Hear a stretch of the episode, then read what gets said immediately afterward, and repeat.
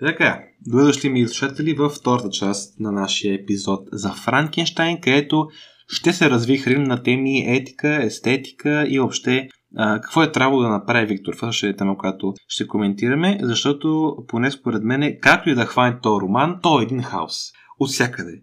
И ние сега се опитаме да въведем ред в този хаос с Пепи. Пепи, здравей! Да, да, те са много интересни, са въпросите и са доста. Така че ще има много различни теми и сфери ще бъдат засегнати. Може да започнем с едно продължение от това, какво направихме първата част. Говорихме малко за това какво прави човек всъщност. И сега всъщност ще видим кой носи отговорността за това чудовище, ако примерно кажем, че не е човек. И кой ще носи отговорността, ако е човек. Така че първият ни въпрос, който ще се занимаем, е можем ли да виним всъщност чудовището за всичките убийства и за това, което то прави? Да, това е много фундаментален въпрос, защото според мен тези хора, които сега искат да кажат инстинктивно да, трябва да го виним, те казват, че е човек. Тъй като за мен може да виним само хора. Но да, едно по едно. Така се каже. Значи да, за мен, примерно, ако си представим хипотетично, има един човек, една машина, един робот, който няма съзнание. Ако този човек програмира робота да прави някакви случайни действия, ама такива опасности, да хваща ножове, да хвърля ножове, да рита, да буди, така нататък, и го програмира да го прави това нещо, и робота тръгва из улиците и убива хора, аз бих обвинил директно човек, който го е програмирал, тъй като той е съзнавал, че има риск. Неволно, той може да не го иска, но и пак има риск да умрат хора или да бъдат налени хора. Така че там бина директно, без да се замислям дори, но мога да го аргументирам създателя, програмиста. В този случай обаче, голямата разлика е, че Франкенщайн има съзнание. Той комуникира, той убива, той чувства, той взема решение, въобще съвсем държи се като човек на тема съзнание. Следователно е мислимо да кажем, че той трябва да бъде винен. От друга страна някой би казал, че да, обаче това чудовище се е появило от никъде, то е самотно и то, което го прави, тъй като не може да контролира своите емоции и своята физическа сила. Не забравяме, че чудовището е описано като голямо, силно и способно на неща, на които много хора не са чисто физически. И в такъв смисъл трябва да виним Виктор, неговия създател, за това, че го е създал и че не му е дал никакви напътствия или указания, така да се каже, просто го е изоставил. Аз не знам дали бих заел твърдо една позиция, защото както го гледам, на аргумента за това, че то има съзнание и следователно носи отговорност за действията си е валиден, нали? Обаче трябва да вземем предвид, че това съзнание не е развито до степента, до която е развито тялото.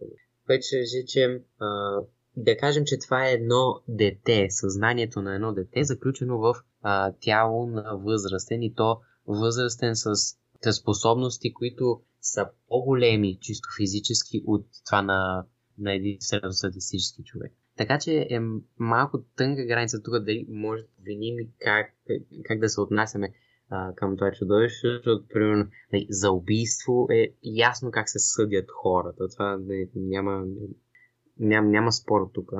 Обаче децата не се съдят, нали? В смисъл, децата не отиват за това. Това е в съзнанието на дете. Така че малко е тънка ситуацията. И не знам, може би някъде по средата, защото ситуацията е просто много странна.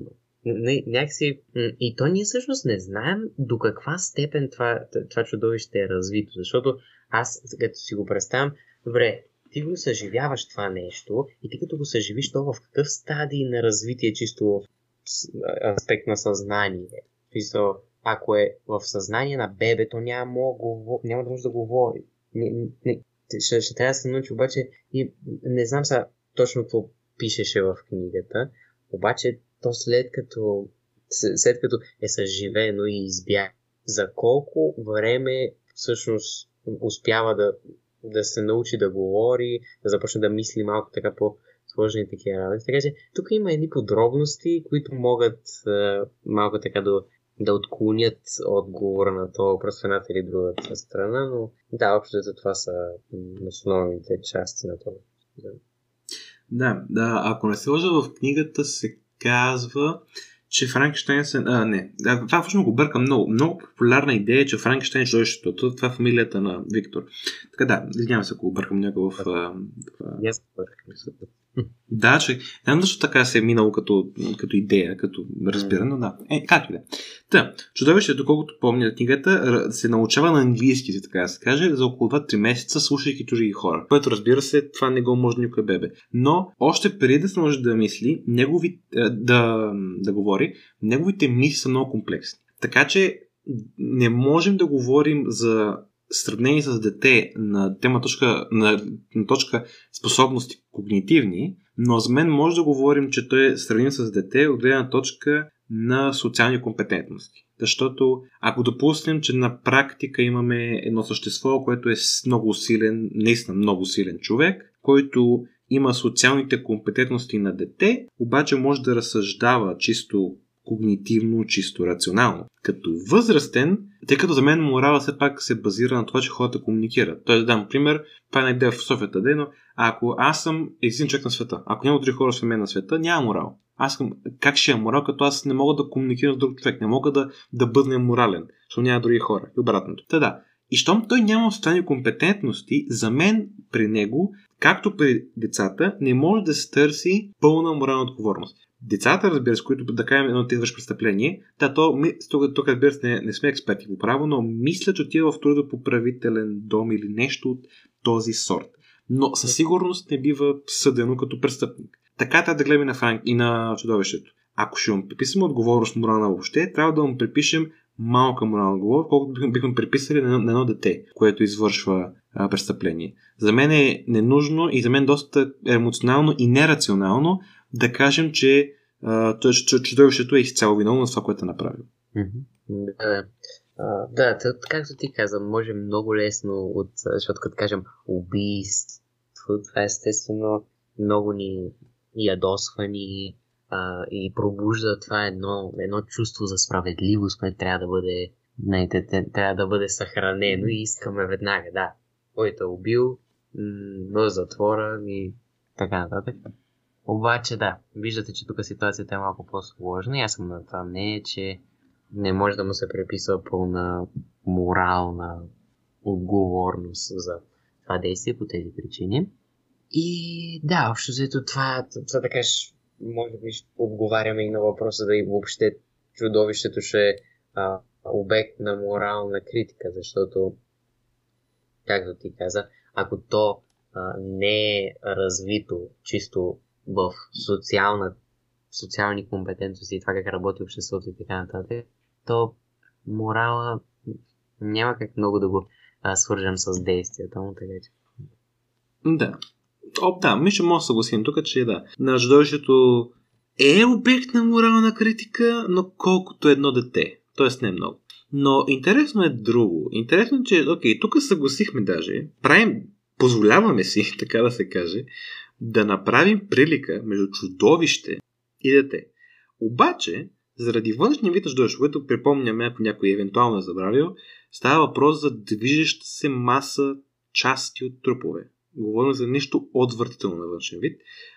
Може би само естетиката ни пречи да имаме идеята да го приема в обществото. Защото има една случка в книгата, то така също почнем да говориш чудовището, когато слиза в едно село и в една къщичка, която е малко извън селото, живеят един дядо, неговия внук и съпругата на внука. И внукът и дядото тя се е сляп. Един ден, защото ги наблюдава седмица наред. И вече забелязва как има дни, в които съпругата и внукът излизат от къщата и дядото става сам. И чудовището е разбрало по някакви пътища неведоми, да не се казва в книгата, че старецът е сляп. И когато остава сам дялото, Франкенщайн пак. Чудовището влиза вътре в колибата, в къщата, както и да е, и говори с дялото. Казвайки, че един загубил се такъв. Бате, какво направих? Никалтирах една химикалка. Така. Алис, който обработва, нали, да, махни го това. Та да. И когато влиза вътре в къщичката и говори на дялото, представяйки се като пътник, който минава в чоната, ни нужда от вода или нещо такова, комуникацията е съвсем окей. Пак каме старец се сляпна, не го вижда. комуникацията им е окей и старецът е готов да му помогне и започва един абсолютно човешки разговор за това откъде идва Франкенщейн, чудовището де, и откъде какво е миналото на старец. В момента обаче, когато се вършат с внука и съпруга, те го виждат, съпругата се припада от страх и внукът хваща пушката и се опитва да убие чудовището. И това ражда въпрос. Ако можем да преглътнем външния вид на чудовището, който пак е наистина много, много противен, това или е единствената пречка от това ние да го приемем в нашето общество. Като пълноправен човек, гражданин даже и така. То, не казваме, че когато видим някой, веднага си сформираме впечатление. И в първите секунди, когато видим някой, си сформираме впечатление. То това е много присъщо, присъщо на всички на хората. И мисля, че това е и като защитен механизъм, защото, като видиш някой друг човек, видиш му как се държи чисто в отношение на езика, на тялото и така нататък, може да прецениш, добре, той е приятелски настроен или пък може да има някаква опасност и като видиш някакъв тигър да тръгва да тиче към тебе, ясно, че е опасност. Така че е много трудно да се абстрахираме от това какво виждаме, защото това ни е инстинкт за да останем живи. Общо. Така че това наистина е огромна пречка. Ние като си говорихме с теб, аз това ти казах, че просто ако това бе го успея да си го представя, защото не мога да си го представя точно как ще изглеждам. И то аз в такава ситуация не мога или по много труден начин ще мога да се абстрахирам от това и да разсъждавам чисто рационално, както сега го правим. Аз затова харесвам, че сега го разсъждаваме така рационално, за да видим и другата част, защото сега съм се абстрахирал от това. Сега, докато говорим за тия неща, не си го представям това чудовище по този начин. Да. За да мога да говоря. Така че много важно според мен е естетиката и това чисто как изглежда това чудовище. И просто тази случката в къщичката показва колко базово нашето зрение определя мнението ни по някакъв такъв основен въпрос за това кой трябва да е в обществото, какви са хората и така нататък. И то са правени проучвания за това, че примерно хора, които изглеждат по-добре, ще ги приемаме като по-компетентни или по-добри, като характер, той ще им приписваме по-позитивни черти, ако чисто физически външно изглеждат по-добре. Така че това е нещо, което ни е дълбоко закоренено в природа и не мисля, че може да се абстрахираме. Първо кажа, че... Да, ако седи пред нас, като си го представя, може да се. Да, бе, да, то не тора може да го направим, действително просто на практика. Но кефи как в началото каза, че много-много трудно, накрая каза, че не можем. Имаше един преход в думите. Да, имаш. Защото колкото повече си го мисля това, толкова по-неудобно ми стане. Не знам. Някъде там е. Значи, не бих казал... Някъде между много трудно и невъзможно. Някъде в този спектър, може би зависи от човека. Колко ще е рационален, колко ще може да се абстрахира. Ако задълбавам повече, даже според мен все пак не става дума колко е грозно съществото, ами че ние все пак ще можем да разберем и по външния мит и по историята му, как е създадено.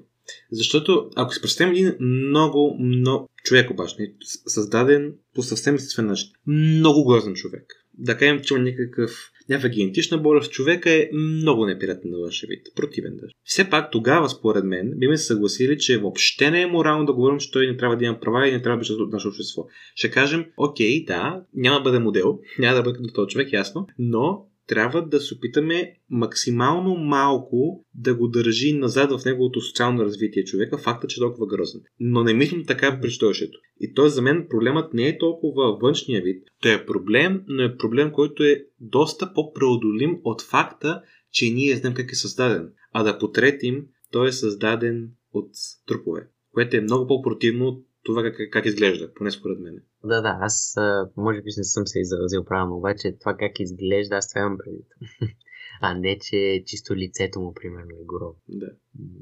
Нямам. Да. Като видим нещо такова. Защото то, нали, е най-базово нещо. В смисъл, веднага като погледнем нещо, ние го характеризираме. Тоест, това е животно, това е риба, това е човек, това е... И когато нещо толкова непонятно за нас ни се изпречи пред погледа, се случва и това.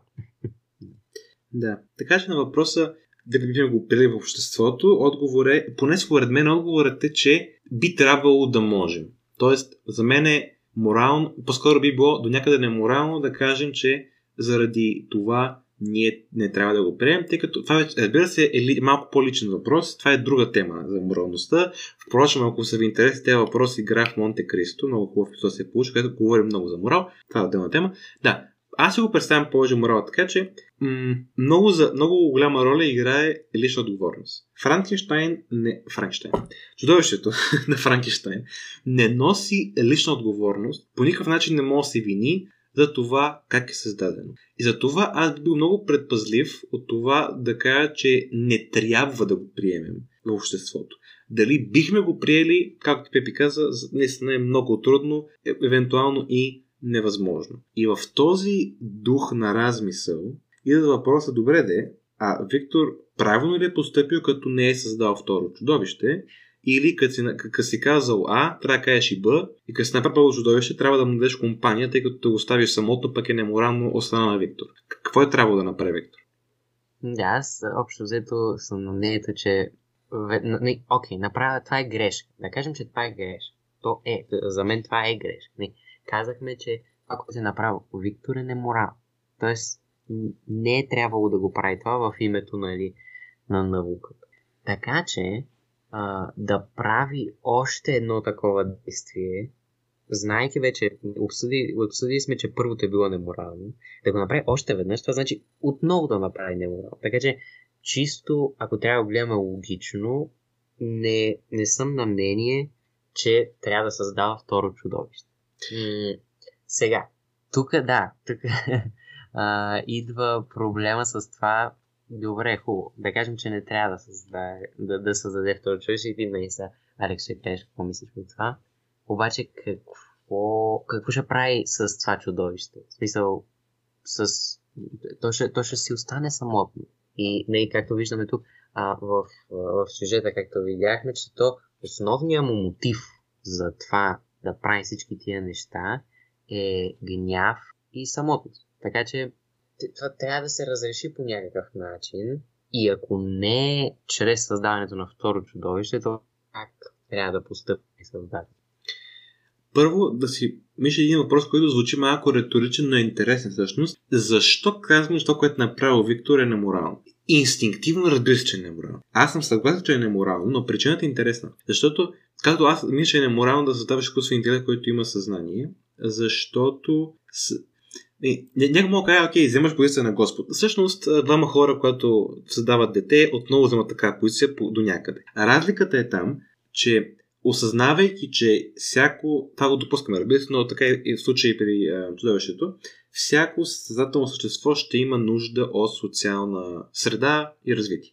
Осъзнавайки, че чудовището няма да може да има такава социална среда и развитие, защо да го правиш?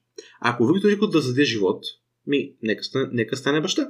А пък, ако е искал да създаде... Това не е така, разбира се, в книгата, но аз тук малко правя хипотези. Ако пък е искал да създаде едно човешко, което да може да използва, т.е. да е силен човек, това е неморално, очевидно, тъй като ти си и... Това е едно, как да кажа, да създадеш едно дете и да го модифицираш генно така, ще бъде като Херкулес и да го ползваш като батка. Това очевидно е проблем. Проблем ще бъде, ако това е замисъл на Виктор. Така че, каквото и да искал да направи Виктор, не е било начинът или не е било морално въобще това, което направи. Така че да. Но за мен е фактът, че е направил чудовището, по този начин той се вкара в една ситуация, в която няма морален избор. Какво да направи е неморално? Има горе-долу три опции, Виктор. Първа опция. Да направи второ чудовище. При това женско, което отваря отворена врата за репродукция, което вече още по-страшно. Ако почнем да имаме пара човешки вид чудовища. Нали? Това е неморално, Съгласен сме. Разбрах се точно. Втора опция е да обиждаш довършието, което е и целта на визор към края на книгата. За мен обаче това пак е неморално. Защото от момента, в който ние сме готови почти да кажем, че той същото е човек и че може да бъде, че трябва да бъде прието към обществото, но е трудно поради споменатите причини, то има и достоинство на човек. Както не трябва да убиваш човек, така не трябва да убиеш и него, поне според мен.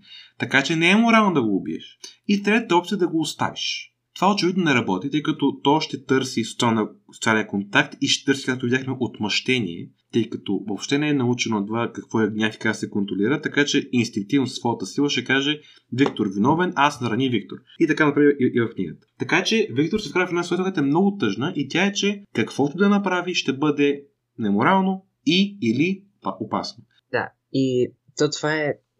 Ние това си мислехме с Алекс, като... обсъждахме този епизод. Добре, окей. Като всичките тия неща са неморални, какво му остава на Виктор? И мисля, че това, което той всъщност може да направи в тази ситуация, единственото нещо, което няма да е неморално, ще бъде той да се грижи за чудовище. Да се грижи за него по един такъв начин, все едно му е родител. Тоест, той ще трябва да го научи на всички тези социални правила, които с Алекс обсъждахме. Ще трябва да го научи как да се държи и ще трябва да се занимава с него общо, защото той е негова отговорност вече. Не можеш да си правиш каквото си искаш в този случай, да създаваш живо, не жива материя, и да не носиш непоследствени отговорност. Така че, да, аз мисля, че това е най-логичното и най-правилното нещо да се направи в този случай, е, че Виктор трябва да посвети живота си на това чудовище. Защото толкова се замислим, ако се абстрахираме от, че чудовището е чудовище и е толкова ужасно, чисто естетически и морално създаването му и така нататък. Самия Виктор е открил всъщност какво прави човека човек. В смисъл, това както казахме в началото. Направил е от нещо не е живо нещо.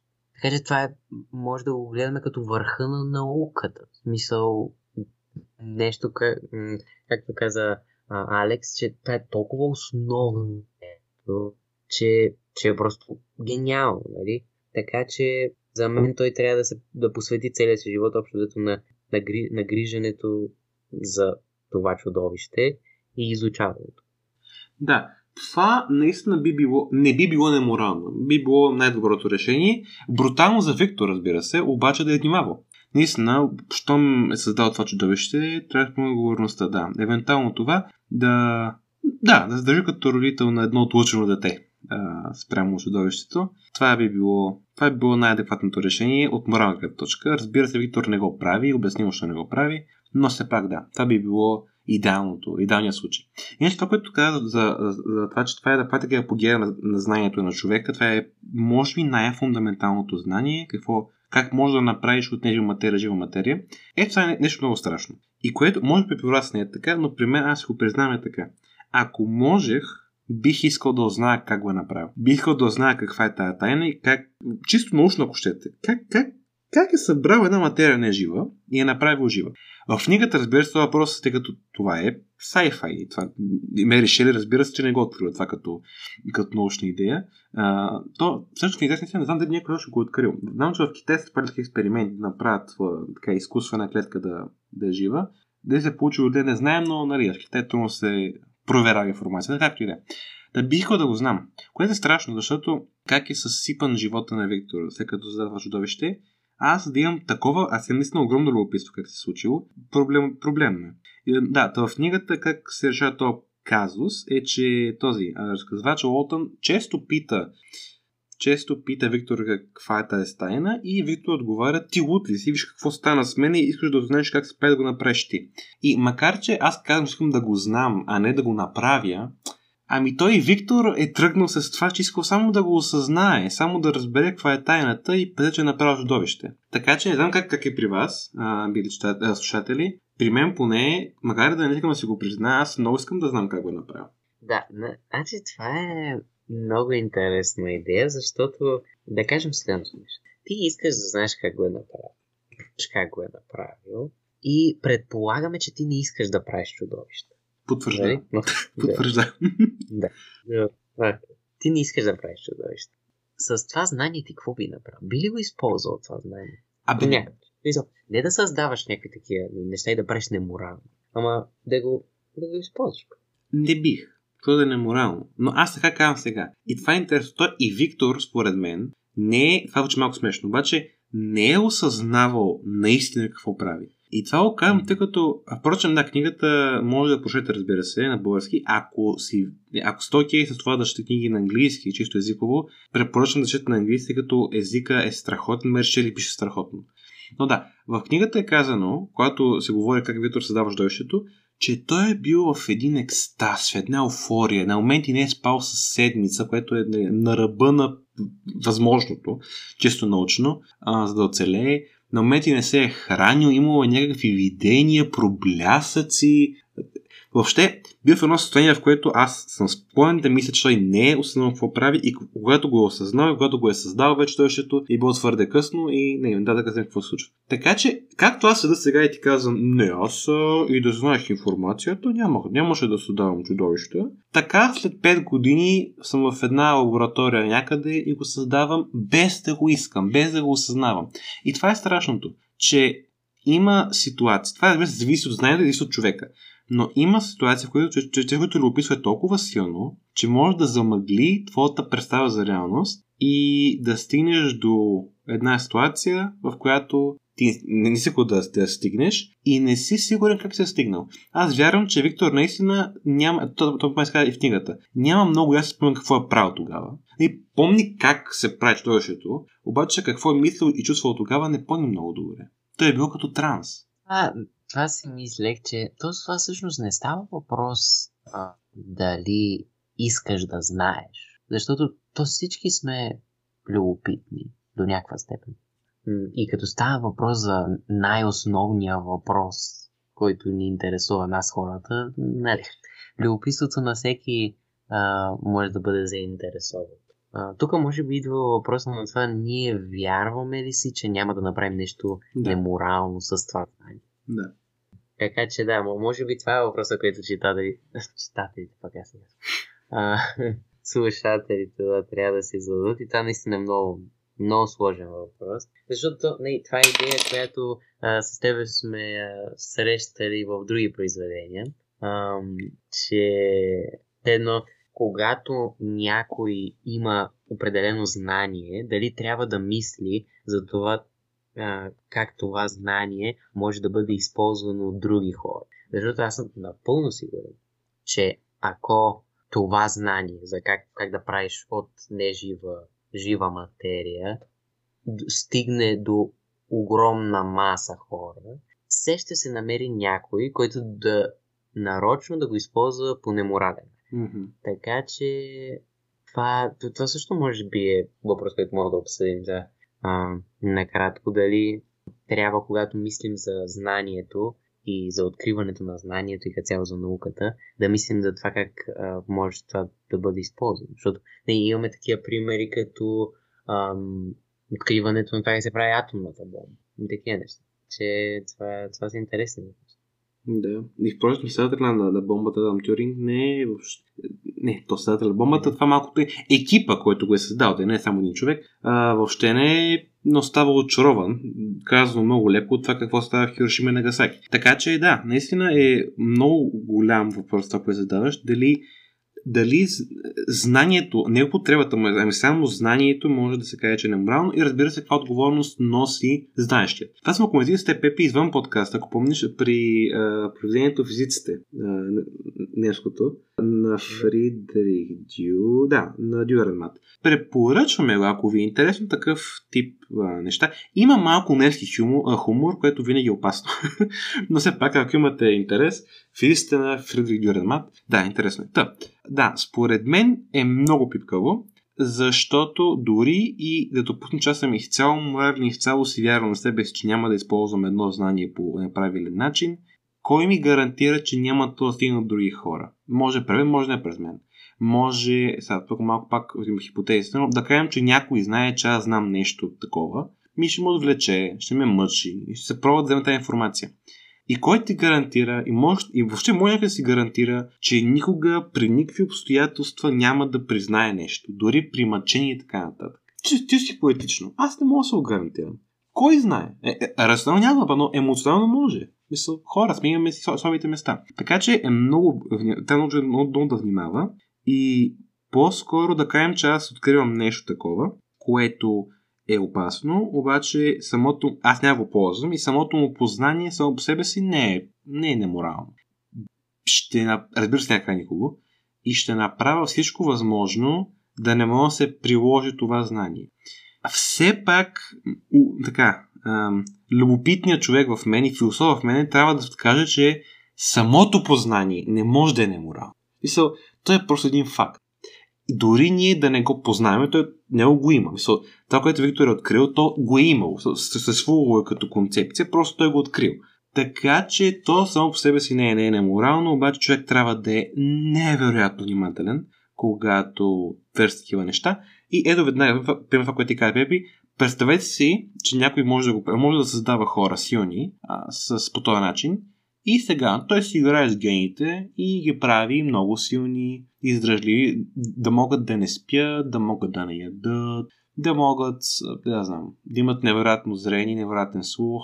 Това могат са страхотни войници, страхотни работници, на които те могат да плащаш. И така, виждате колко лесно отиваш към тези неща.